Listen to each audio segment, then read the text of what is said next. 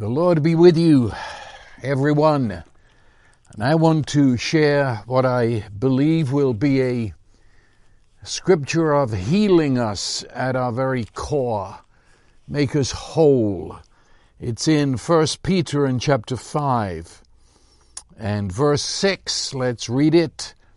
Therefore, humble yourselves under the mighty hand of God, that he may exalt you at the proper time casting all your anxiety on Him because He cares for you.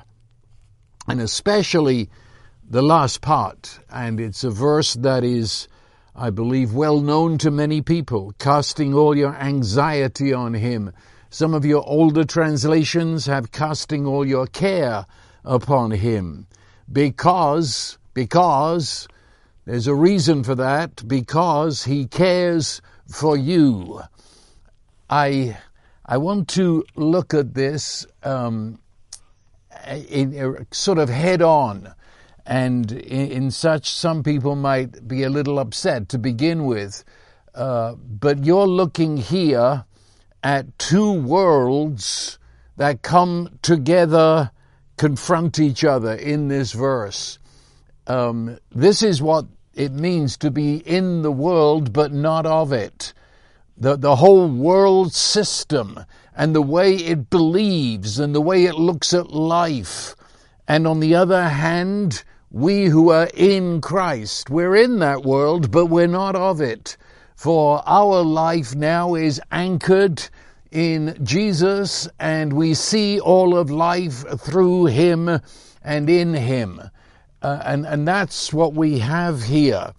And I'll put it this way we have seen, well, it depends which denomination you might have belonged to, which part of the Christian world you might have been in, but the, in general, the, the world is looked upon as an exterior behavior. Do you know what I mean? Um, if you go uh, among most Christians and you talk about the world, they immediately think in terms of eating or drinking or the clothes they wear or don't wear, um, places that they might go but don't go. You understand, it's exterior. But when we come to the scripture, it's not exterior at all. In fact, it is very interior the world system is an interior way of looking at life. It results in exterior behavior, but we have to first and foremost realize how interior this is. We're dealing with something very deep within us. And what that interior believing and seeing results in may be not the same as what many churches believe the world is. What are, what are we talking about? Well, number one, you notice the preface to what we're talking about tonight is humility. You caught that. Therefore, humble yourselves under the mighty hand of God, that he might exalt you. There's a lot I might say about that, but enough for, for tonight. Um, the, the, the pride, which is the opposite of humility, began in the Garden of Eden. Please slow down your mind and hear what I'm saying. That right there in the Garden of Eden, something was birthed that had not been in the human race before. And that was pride. Because Satan's lie brought with it that giddy sense of pride he said that they, that is the human race that stood before him in Adam and Eve, the human race, you shall be as God. I mean, how exalted, how dizzy can you be? And of course, it, it, it found a, a resonance because humankind are so incredible, made to be the image of God and to have a body and mind and imagination that is capable of imaging God in union with Him. And, and so there is a sense in which us humans, we have to come to the point where we choose to be human because of course we are, but we are so like God in so many ways that we have to choose to remind ourselves that we are creatures and all that we have is derived from Him, our God love creator. Um, but the, the lie was, you shall be as God. You shall be independent of God, and you in your own right and in your own person shall be as God. And I know what many things that means, but uh, it, it means at the heart then, I'm in control of all things. I am not the steward of creation under God, but I'm the master. I'm responsible for everything. And it isn't but a, a, a, blink before we're saying responsible for everything and every person in my life. I'm in control. Everything is on my shoulders. Huh. Well, you've only got to have a split second of believing that's true and taking a look around your life, and that produces fear. Fear in all its faces, but the one that it produces, number one, is anxiety. And you could say it's uh, worry, worry and anxiety, uh, the, the chaos, the confusion that is now raging inside of me. I'm in control and I feel terrified. It was a wonderful idea when it was presented, and it made me feel I, am I'm, I'm the greatest thing in the universe. But now I'm in control and I don't know what to do. I'm responsible for everything and everyone, and I don't know how to answer that. It's a burden on my back and it's crushing me into the ground. You remember I, have said this many times, but definitely in this context, um, the very first words that are recorded in the Bible that the human race spoke, which was after this happened, after human was injected with this lie that they were to be as God. The first word spoken after that, Adam said, actually said it to uh, God, and he, he said, I was afraid. And, and his fear caused him to act in that rather strange panic mode uh, of covering himself with fig leaves and then uh, going to hide behind the bushes lest God should see him.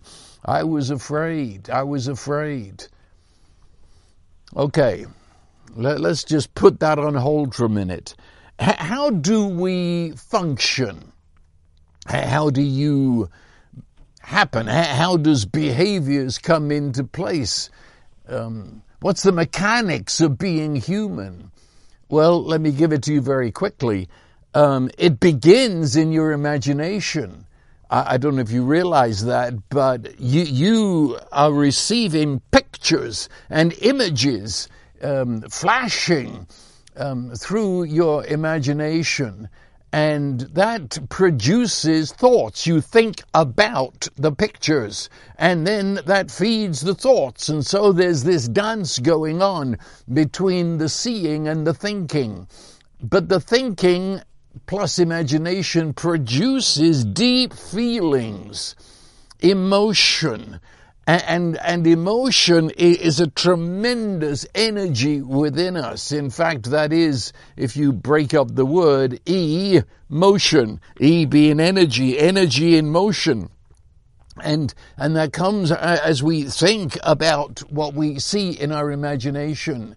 And that energy that emotion produces goes through our entire body. I might say that all of this that I am now speaking of takes place, I, I, I would say, at the speed of light. Um, I mean, we have you noticed you can have um, a picture in your imagination which translates into a thought and an emotion, and it becomes an energy that can actually cause your body to tremble It, it, it goes through the very deepest part, through the cells of your body, and it creates a certain condition in your physical, in your matter, so that you can have a thought that immediately gives you an upset stomach. Have you noticed that?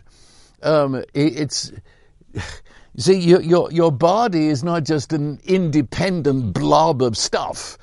It's, it's energy that is now materialized. We, we can see it. It changes the shape of our face.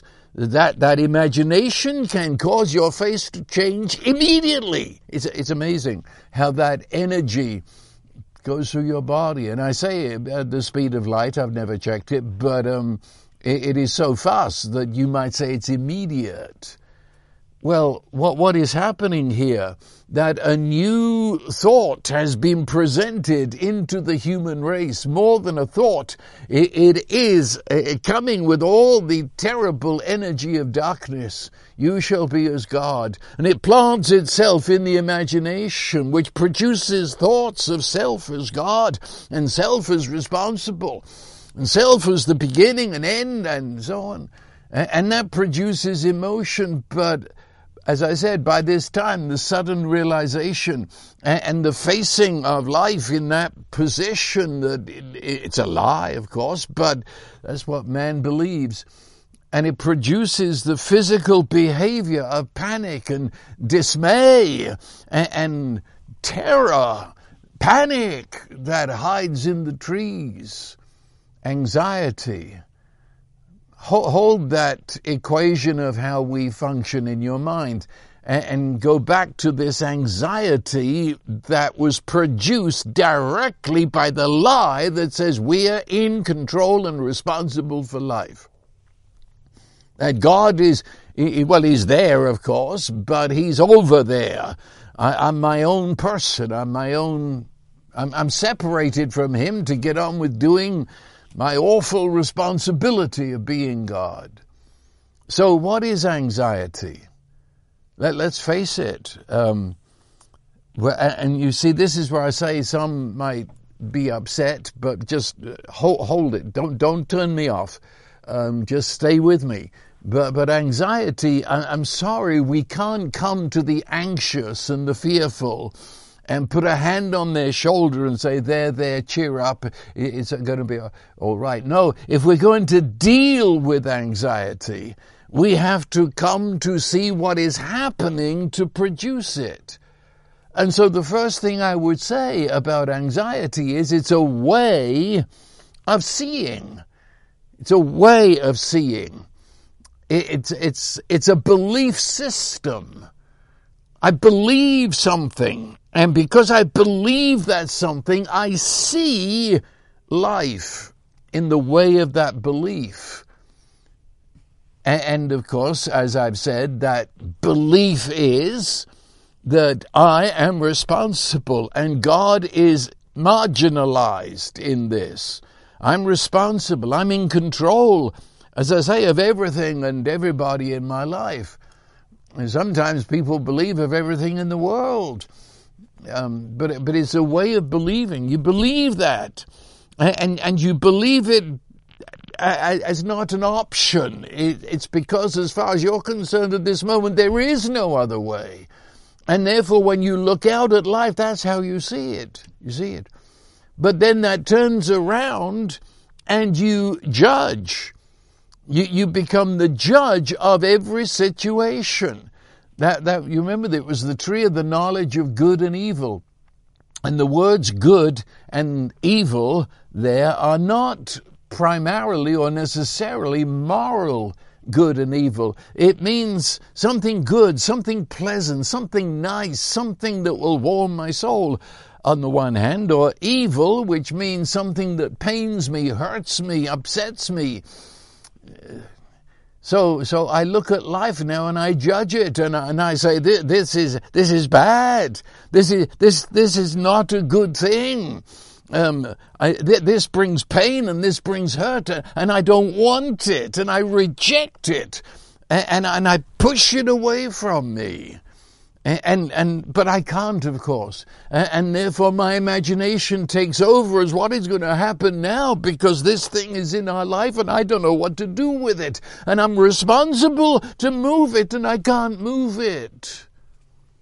So then we turn to judging ourselves in the present situation. And we judge ourselves and say, some God you are. You're supposed to be in charge. You're supposed to be in control. You're supposed to handle this. You know, you're, not. You're, you, the thing is bigger than you. You're no good. You're stupid. And so it goes on.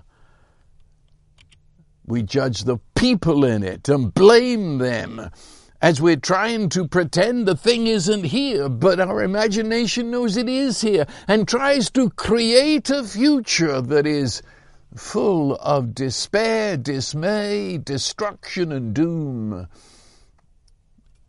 I suppose you could say it is seeing oneself. It's a belief that causes me to see oneself as abandoned.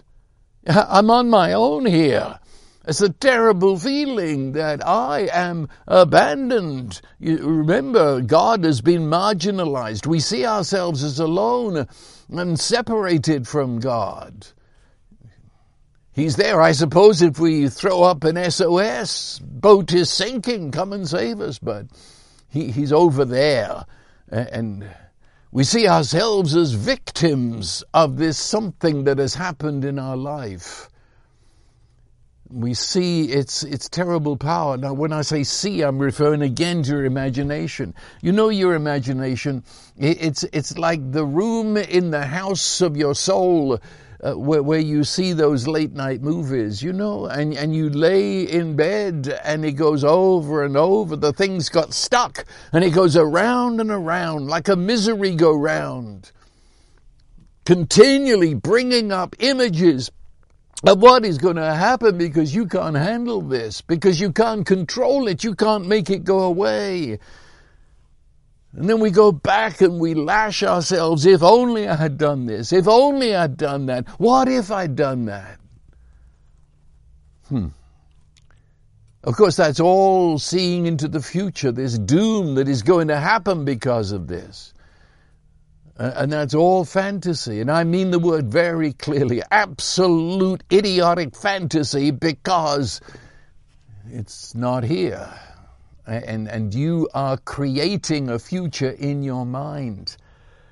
Incidentally, and this is just alongside, um, but do you remember my equation? Your imagination produces the thoughts, and uh, and then it comes out in a terrible energy uh, of emotion, which that energy then produces your your body, and the, do you realize all that imagination? Please, th- this is scientific fact.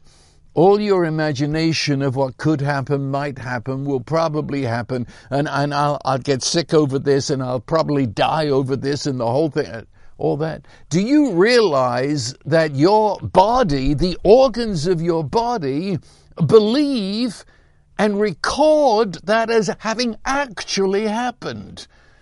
And so your body is now in a trauma as if you had been in the doom that you have imagined. Anxiety. Anxiety. You see, it releases into our body chemicals. Did you know that? Your anxious, negative thoughts produce into your body chemicals. Chemicals that are going to kill you if you let it carry on for the rest of your life. They're, they're poisonous, but they are addictive. Did you know that?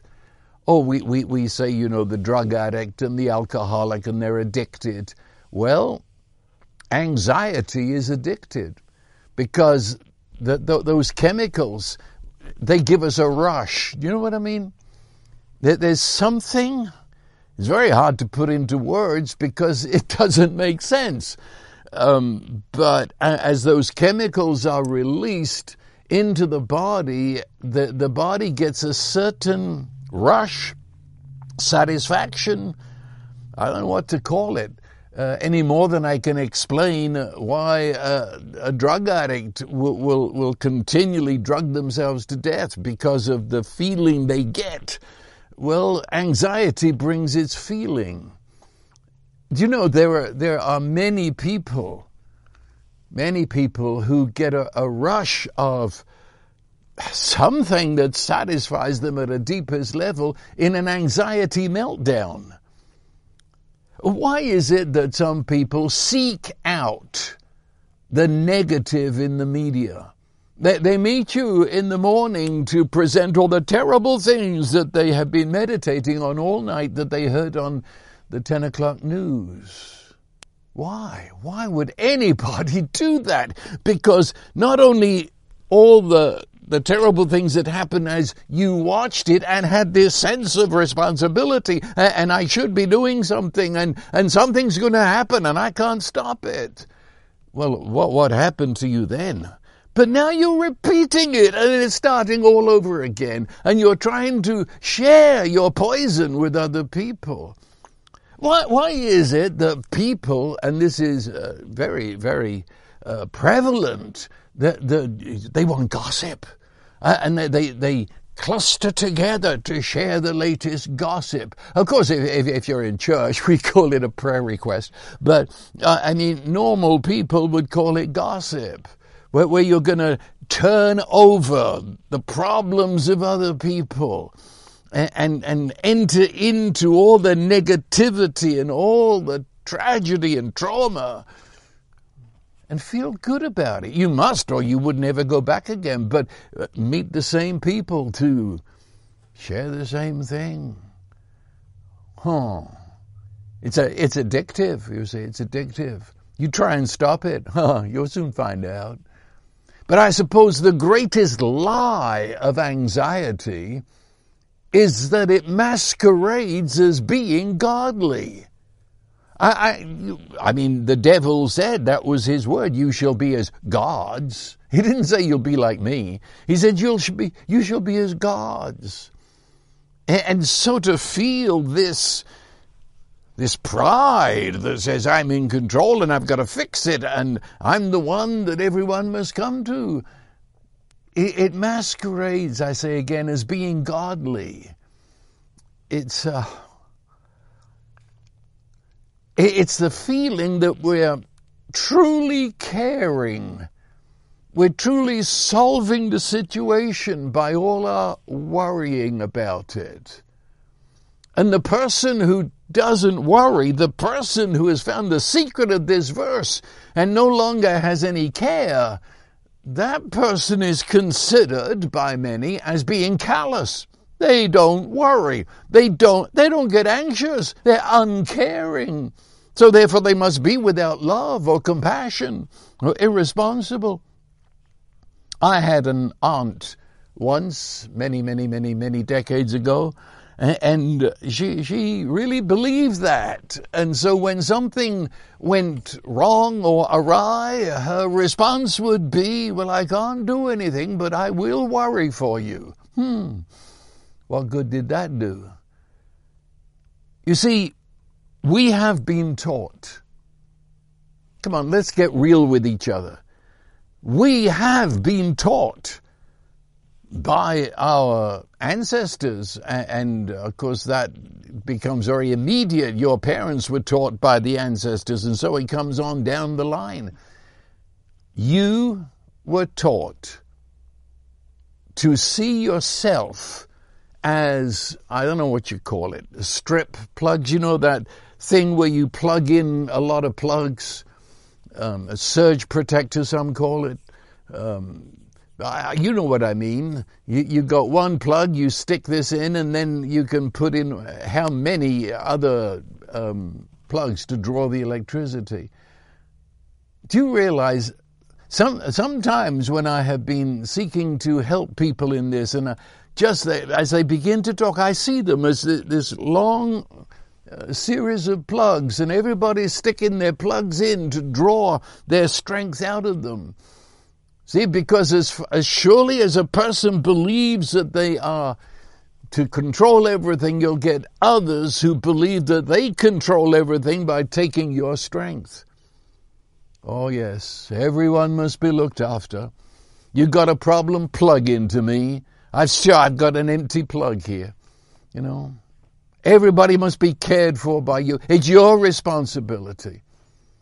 You know, you know the people pastors won't like me now, but you know, we need someone to look after the children's uh, church or the nursery. And, no, no, and, and then you put up your hand. I'll do it. And, and but of course you're doing everything else, aren't you? But and your feeling is, well, if I don't, who will? It's my responsibility. Yeah, the, the the person who is always there, always ready to take the next plug and, and get some more strength sucked out of them because they feel I'm responsible for this. I've got to control this. And if there is ever any time for you, which I doubt you've arranged for that, but if there is time for you, you take it with feelings of terrible guilt. You feel selfish. Hmm, that's it, selfish. If I am not living according to Satan's lie, I feel selfish. I feel I don't deserve this. It's not godly. It's not loving. Well, let me tell you this. No, it's when you are giving yourself, you're destroying yourself with an anxiety because of trying to control or imagine you can or imagine you should. That is not godly. That is not loving. Rather, it's abuse to you. You're being abused. You're abusing yourself. You're demeaning yourself. You're dismissing the worth God has given you and calling yourself a slave to the human race. So that means you're totally out of step with how God created you to live. And of course, how are you doing? How are your children being helped by all your worrying? Not at all. In fact, you are sending to them an energy that is going to produce the very thing you're worrying about. I mean, what positive things, what positive changes, beautiful things have come as a result of your anxiety? You couldn't name one. The very word anxiety means, uh, check a dictionary, the word anxiety means to tear apart shred. Hmm, right. And, and its sister word, worry. Worry means to strangle and to choke. In fact, there's a, there's a word in the Bible, distress. And the, and the word distress is, is very, that's a third sister to the, the, these words. And that means in the original Hebrew to, to walk into a canyon where the walls are getting closer and closer until there's no room to move. You can't turn around, you can't go on, you are crushed. Oh, that sounds right. Hemmed in. So, anxiety. It, it works within this belief system that, that governs my imagination and the thoughts and the emotions. and it says I'm alone. Uh, I'm, at least for the minute, uh, I have no thought of God in this, um, no thought of God. Uh, I, I, I, was a great Christian in church on Sunday morning, but I've forgotten that. And, and I'm now acting as if God is not part of my life. And, and He's far away, and I've got to wake Him up to come and help me. All circumstances conspire to destroy me. It's a dark, negative belief and thinking process. It comes down to probably three words. I look at myself and I say, I am not. I am not. I'm not enough to handle today. I'm not enough to deal with all that I've got to deal with today. I don't have enough wisdom. I don't have enough strength. I don't have the ability. I don't have the authority in life. I don't have what it takes to be successful. I don't have what it takes to handle life. I cannot. I have not. I am not. And it covers all areas of life the challenges, the opportunities, the pressures. I mean, you can get anxious over the most beautiful things that you're going on a picnic, but by the time you get there, everybody's in chaos because of your anxiety that it's got to happen right. It operates in a non existent future as you imagine the situation unfolding without God. That's destruction and chaos. The body experiences and records it as actually happening and is making you sick. You go to the doctor and then he gives you pills that only make you sicker in other areas. All, it's really anxiety. And of course, religious anxiety. I'm supposed to go and be with my brothers and sisters and receive strength, but what happens? It, it, it's religious anxiety. I come away feeling even more guilty. I'm more ashamed and condemned. And, and I, I, feel God is, is, is mad at me. And so, in the middle of all this chaos, I try and get saved again. And it's the terror of God and the future it ends up that apart from everything else, what should have been a source of comfort has produced I, am self loathing, I'm no good, I'm unworthy. Boy, hell, we say that, don't we? I'm not good enough. Here we are. I am not. That's the world. Do you understand me? I've been in so many churches. I mean, I've been preaching 65 years, I've been in just about every church you can think of. And I don't know how many pastors are, are, so proud that we don't let the world in here, you know. We don't drink, we don't smoke, we don't do this, we don't do that. And yeah, and you, you've got a church full of anxious, gossiping people. That's the world. The anxiety. That's what came out of the Garden of Eden, number one. The words were hardly out of the mouth of Satan before they were filled with fear and anxiety. That's the first, that's the prime example of the world system.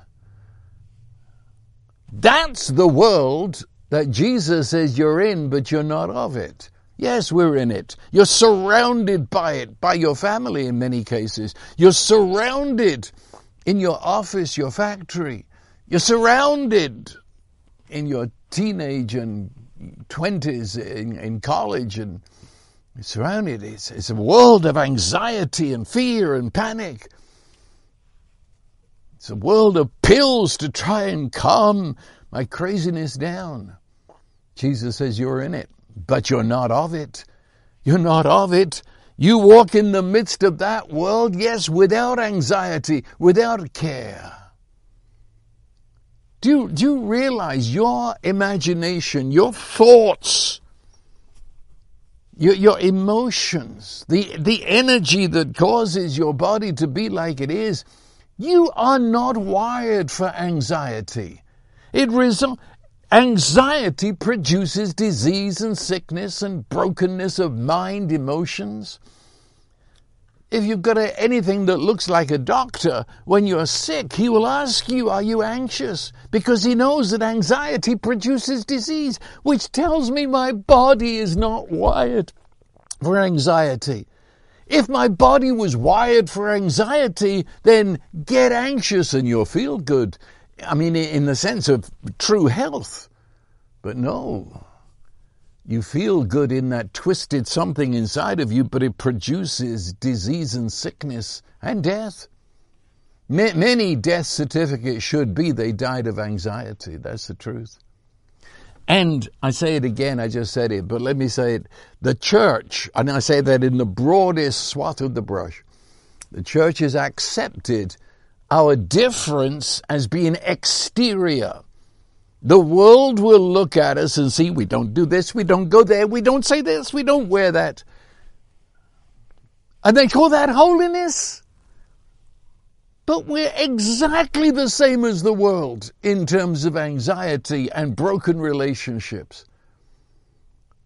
No, the, the church, whatever that means in the context I'm now speaking, has accepted exterior difference as holiness, but allowed anxiety to be part of normal life. Jesus was speaking to believers when he said, The sower went forth to sow. And he describes the, the seed. I mean, this is the seed of the Word of God, and it comes in. And he describes the seed falling into our heart. He says, Who hears the Word, and the worry of the world, and the deceitfulness of riches, what did I just say? Choke the word, strangle the word, so it becomes unfruitful. That word, uh, worry of the world, it's translated some places as life's cares, anxiety, of course, busy distractions, a divided or torn apart hurt, heart, choke, strangle. Oh, anxiety takes time. It fills our imagination and thoughts and feelings for hours, takes sleep from your eyes, depletes your energy, brings all creativity to a stop. It's the world system. It's the lie subtly controlling the flow of thoughts to behavior and producing behavior we were never intended to have and produces diseases of the mind and emotions we were never intended to have. But there's more here than that. The new creation is right up against the old. And if, if care, anxiety is, is the pulse beat of the old and the flesh, then the pulse beat of the new creation in Jesus is He cares for you and and the meaning there could emphasize tender care. Care. He cares for you. In the middle of this negative darkness, He cares for you. What is care? Care is a special application of love toward a person of great value. That is, you, you bestow a great worth upon them. They are so important to you that the word used is care. It's care takes pleasure in the beloved, in the loved one. In fact, it's of the same family of words as that word in the Old Testament, pleasure. Where, where, do you remember Caleb reported it maybe best? He says, He, God, is pleased with us. And the word means he delights in us. In fact, the, the original meaning of the word is to bend. That is, he has a bias, a bent toward us. He, he, he wants to special us, to bless us, to show us extreme kindness. It, it, it means to go over the top in kindness to watch over you. Uh, and I would even use the word fuss over, although that could have negative connotations to some people, but, but to lovingly fuss. So that the interest of the one loved becomes the interest of the caregiver. He cares for you, therefore he cares about what you're interested in. He cares about the details of your life. What affects you affects him. You ever thought of that? That, that he's, he's blessedly, gloriously tangled up with all of your life. So there's nothing that happens. Of course, another word that came in during the Dark Ages uh, is that there's things spiritual and there's things secular. Do you know the word secular means the place where God is not? No, there's no such thing as secular to believers. He, he's, he's tangled up in all of our life. He's in the kitchen. He's in uh, the, every part of the factory. He's right there with you in the office and in the school. And He's in the flow of energy of you. That is, He's in your imagination to, to care for you there where everything begins. He's there in your thoughts. He's there in your emotions. And then, of course, in your behavior. You're tangled up with Him. Care. It, means He is fascinated with you. Uh, he desires to know you personally from the heart. He, he cares for us by name. He calls you by name. Huh. It's no wonder in, the Psalms, number 8, was it verse 3, where he says, the psalmist said, I, I consider the heavens or outer space, and I look at the work of your fingers, the moon and the stars which you have ordained. And then he says, What is man? When I look out there and I feel such a speck, what is man? That you take thought of him. You think about me. You care for me. Well, who on earth am I that you, God, creator, would think and be involved in my life? Who am I, said the psalmist, the Son of Man, that you care for him? There's the word. You see. In, in the message paraphrase, he says, then I, he said, I look at all the stars. Then, then I look at my micro self and I wonder, why do you bother with us? Why take a second look our way? But that's the point, you see. That's what the psalm is. He does. Can, can you understand that? Or what about Hebrews 13, verse 5? Let your character.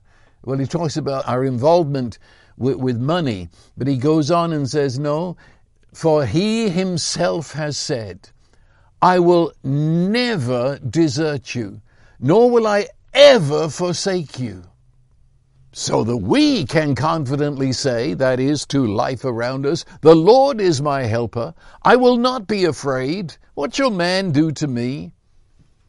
Now, the Amplified really um, puts it very deeply there. He says, For he, God himself, has said, now listen, this is the original Greek uh, language here. So it's a bit awkward to say, but this is what it says in the original Greek. It says, I will not in any way fail you, nor give you up, nor leave you without support. I will not, I will not, I will not in any degree leave you helpless, nor forsake you, or let you down, or relax my hold on you. Assuredly not. Okay?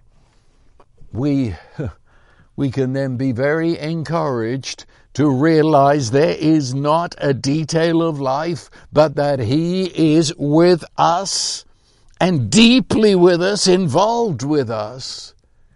Isaiah 49 Zion or the bunch of believers said, The Lord has forsaken me. The Lord has forgotten me. I'm on my own here. And the Lord's response Can a woman forget her nursing child? Have no compassion on the son of her womb? Hmm, even these may forget, but I will not forget you. I have inscribed you on the palms of my hands. That is, God ha- has, well, it's a covenant expression where, where the blood was shed by a scar in the hand. He says, I'll never forget you. You, your name, your address, your workplace, everything that's happening right now in your living room. He's involved. He cares for you. But of course, it's not an exterior. That, that is, uh, we've got to get away from this exterior thing so, so that, you know, we, we want God to fix it. That is, make people go away, make them stop talking, make this happen. I want a sunny day tomorrow, you know. No, that, that would make God into a genie, wouldn't it? Rub the bottle and out comes the genie and got five wishes. No, let, let's backtrack. All of this starts within you. as we've been saying. Our body then is the dwelling, it's the sacred shrine, it's the mansion of the Holy Spirit. He dwells in the rooms of our imagination, our thought, our emotion, all that energy that is now in the cells of your body making you who you are. He, he is, is right there. He's in you. That's, that's the truth. It's a deep level that the Holy Spirit is our friend. Talk about with. He, he's, he's so with. He, he's, closer than our heartbeat. He's closer than our breath. He's our advisor, our counselor, our teacher, our guide in life, and always with love that is gentle and kind, tender, compassionate. When we know and believe in our core the love that God has for us in giving to us and into us, Jesus, Son of God, God the Son, and the Holy Spirit, His very presence inside of us. You know that. You rest into it and you are healed in your deepest self, in, in the hidden recesses of your person. He is, and He reveals that caring love he unties the knots that that lie has tied. He untangles our fears and our anxieties. He even gets into the organs of our body where the lie is making them sick. And he gives us true healing, exposes the lie and expels that lie. He's the Spirit of truth, and the truth shall set you free. That, that's, that's the truth. That's the absolute. You see, you are wired. You're made in the image of God, and the image of God means that all that God is must be imaged in you through Jesus Christ. That's, that's the basic blueprint of your creation.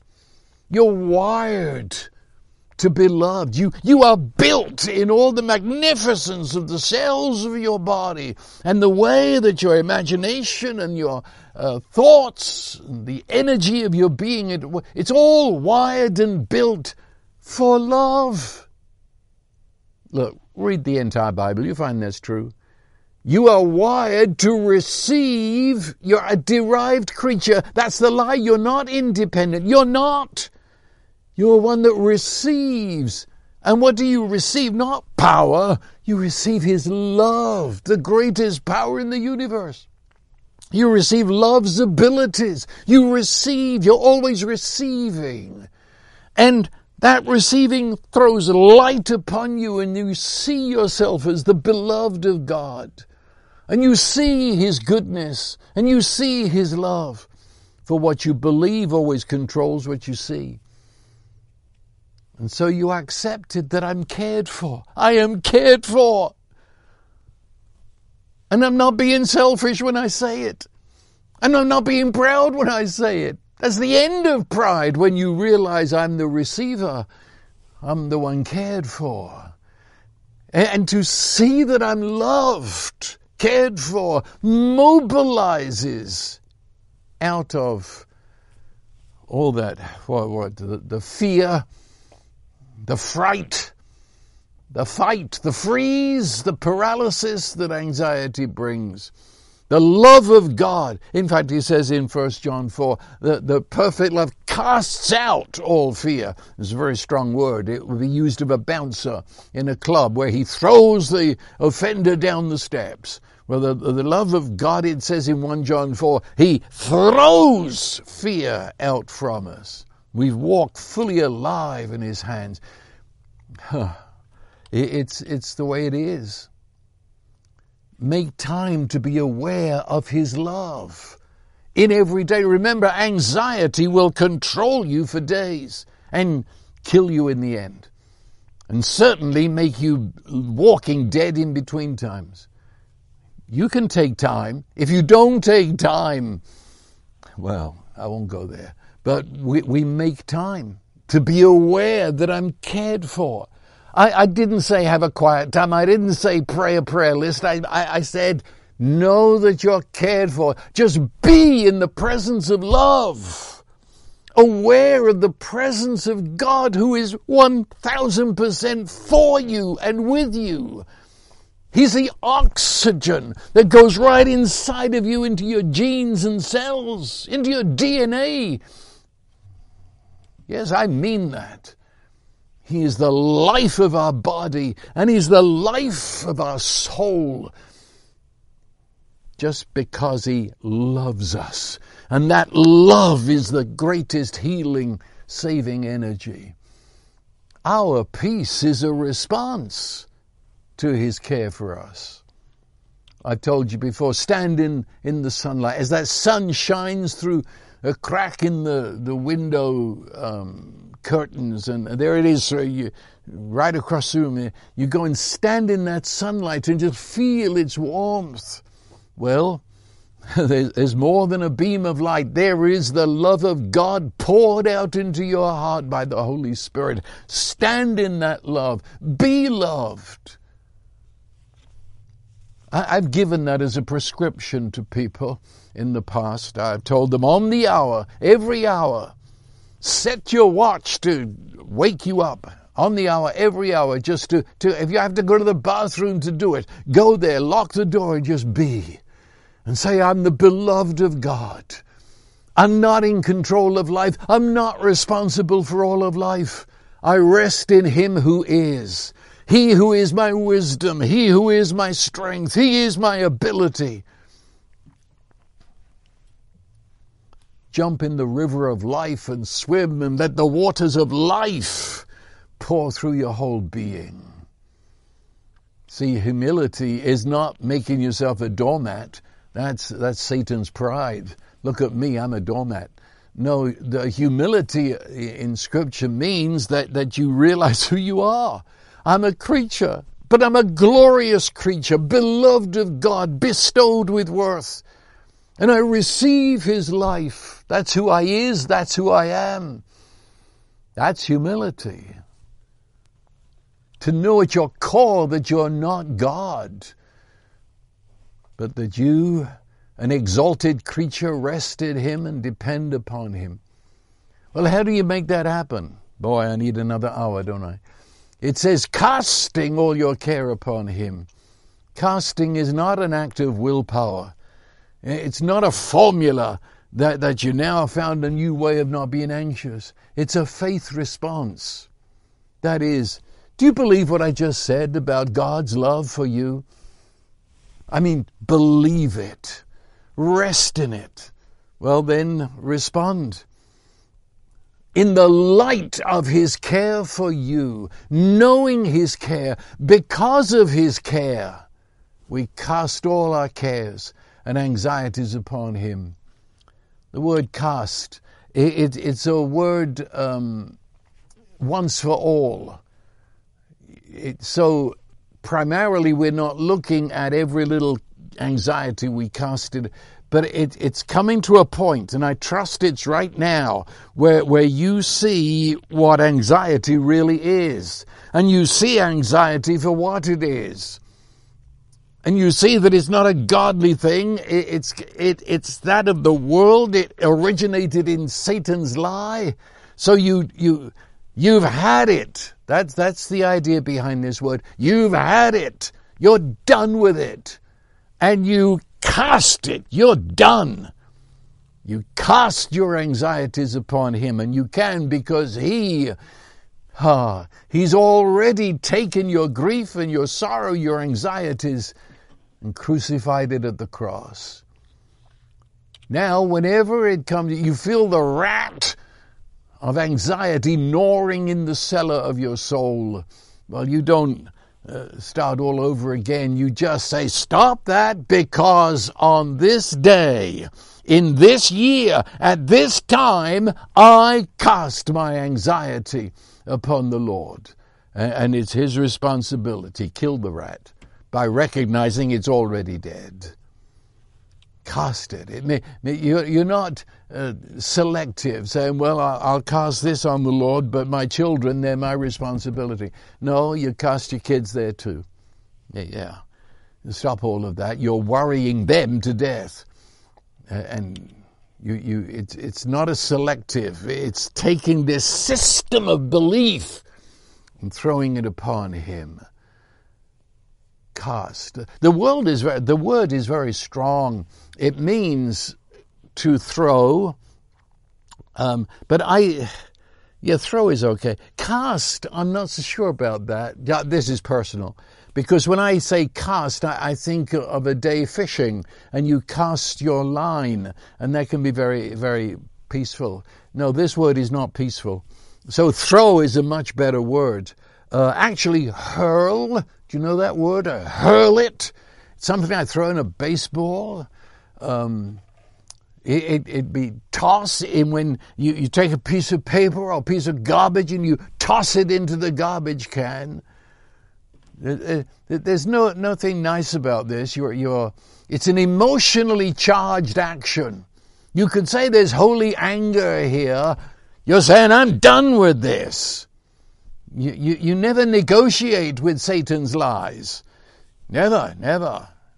You're done with it. It's the same thing. Remember in the epistles where it says, put off bitterness and gossip and rumor and slander and the word put off there is the same. It's a very strong, angry word, as if you're taking filthy clothes off that, that are crawling with lice and you take them, fling it from you. That's the meaning of the word. And it, it comes here with cast. You, you see, you, you cast it from you. You throw away the rotted thing called anxiety. It's a life defining act. It's bold, courageous. You step into being who you are in Christ. Do it, you see. Even if right now you're in the middle of a meltdown, there'll never be a better time to do that. and of course, if you throw something, it was in your hand. Now it's not. It's in somebody else's hand. It's landed on another. And so casting is the great transfer. It's the great exchange from me to him. Because you love me, I'm putting this into your hands. And some of you who are addicted need to do this on the hour, every hour, to take your children and say, I put them in the hand of God. Here I put Mary in the hand of God.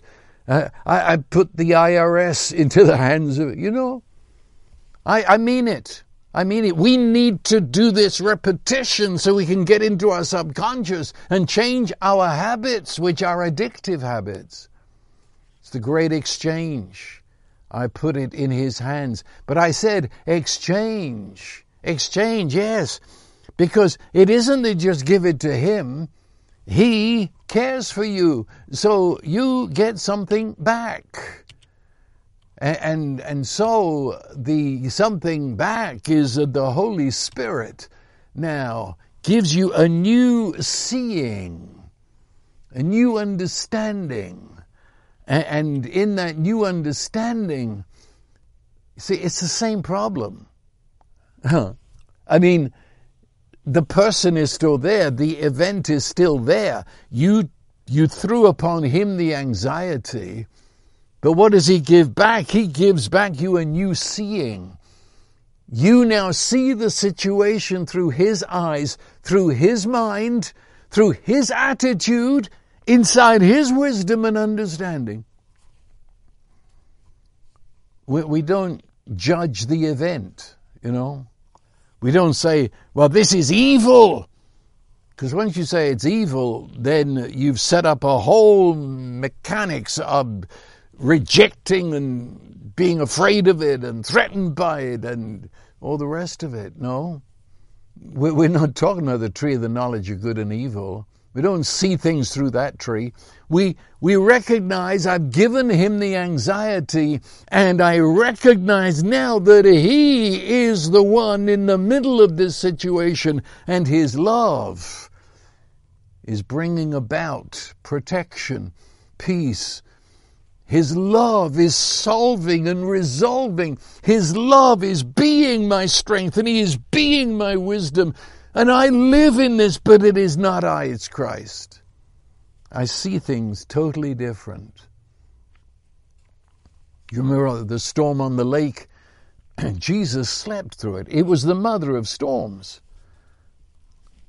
I mean, even Peter, and he'd lived on the lake since he was a kid, but he was terrified.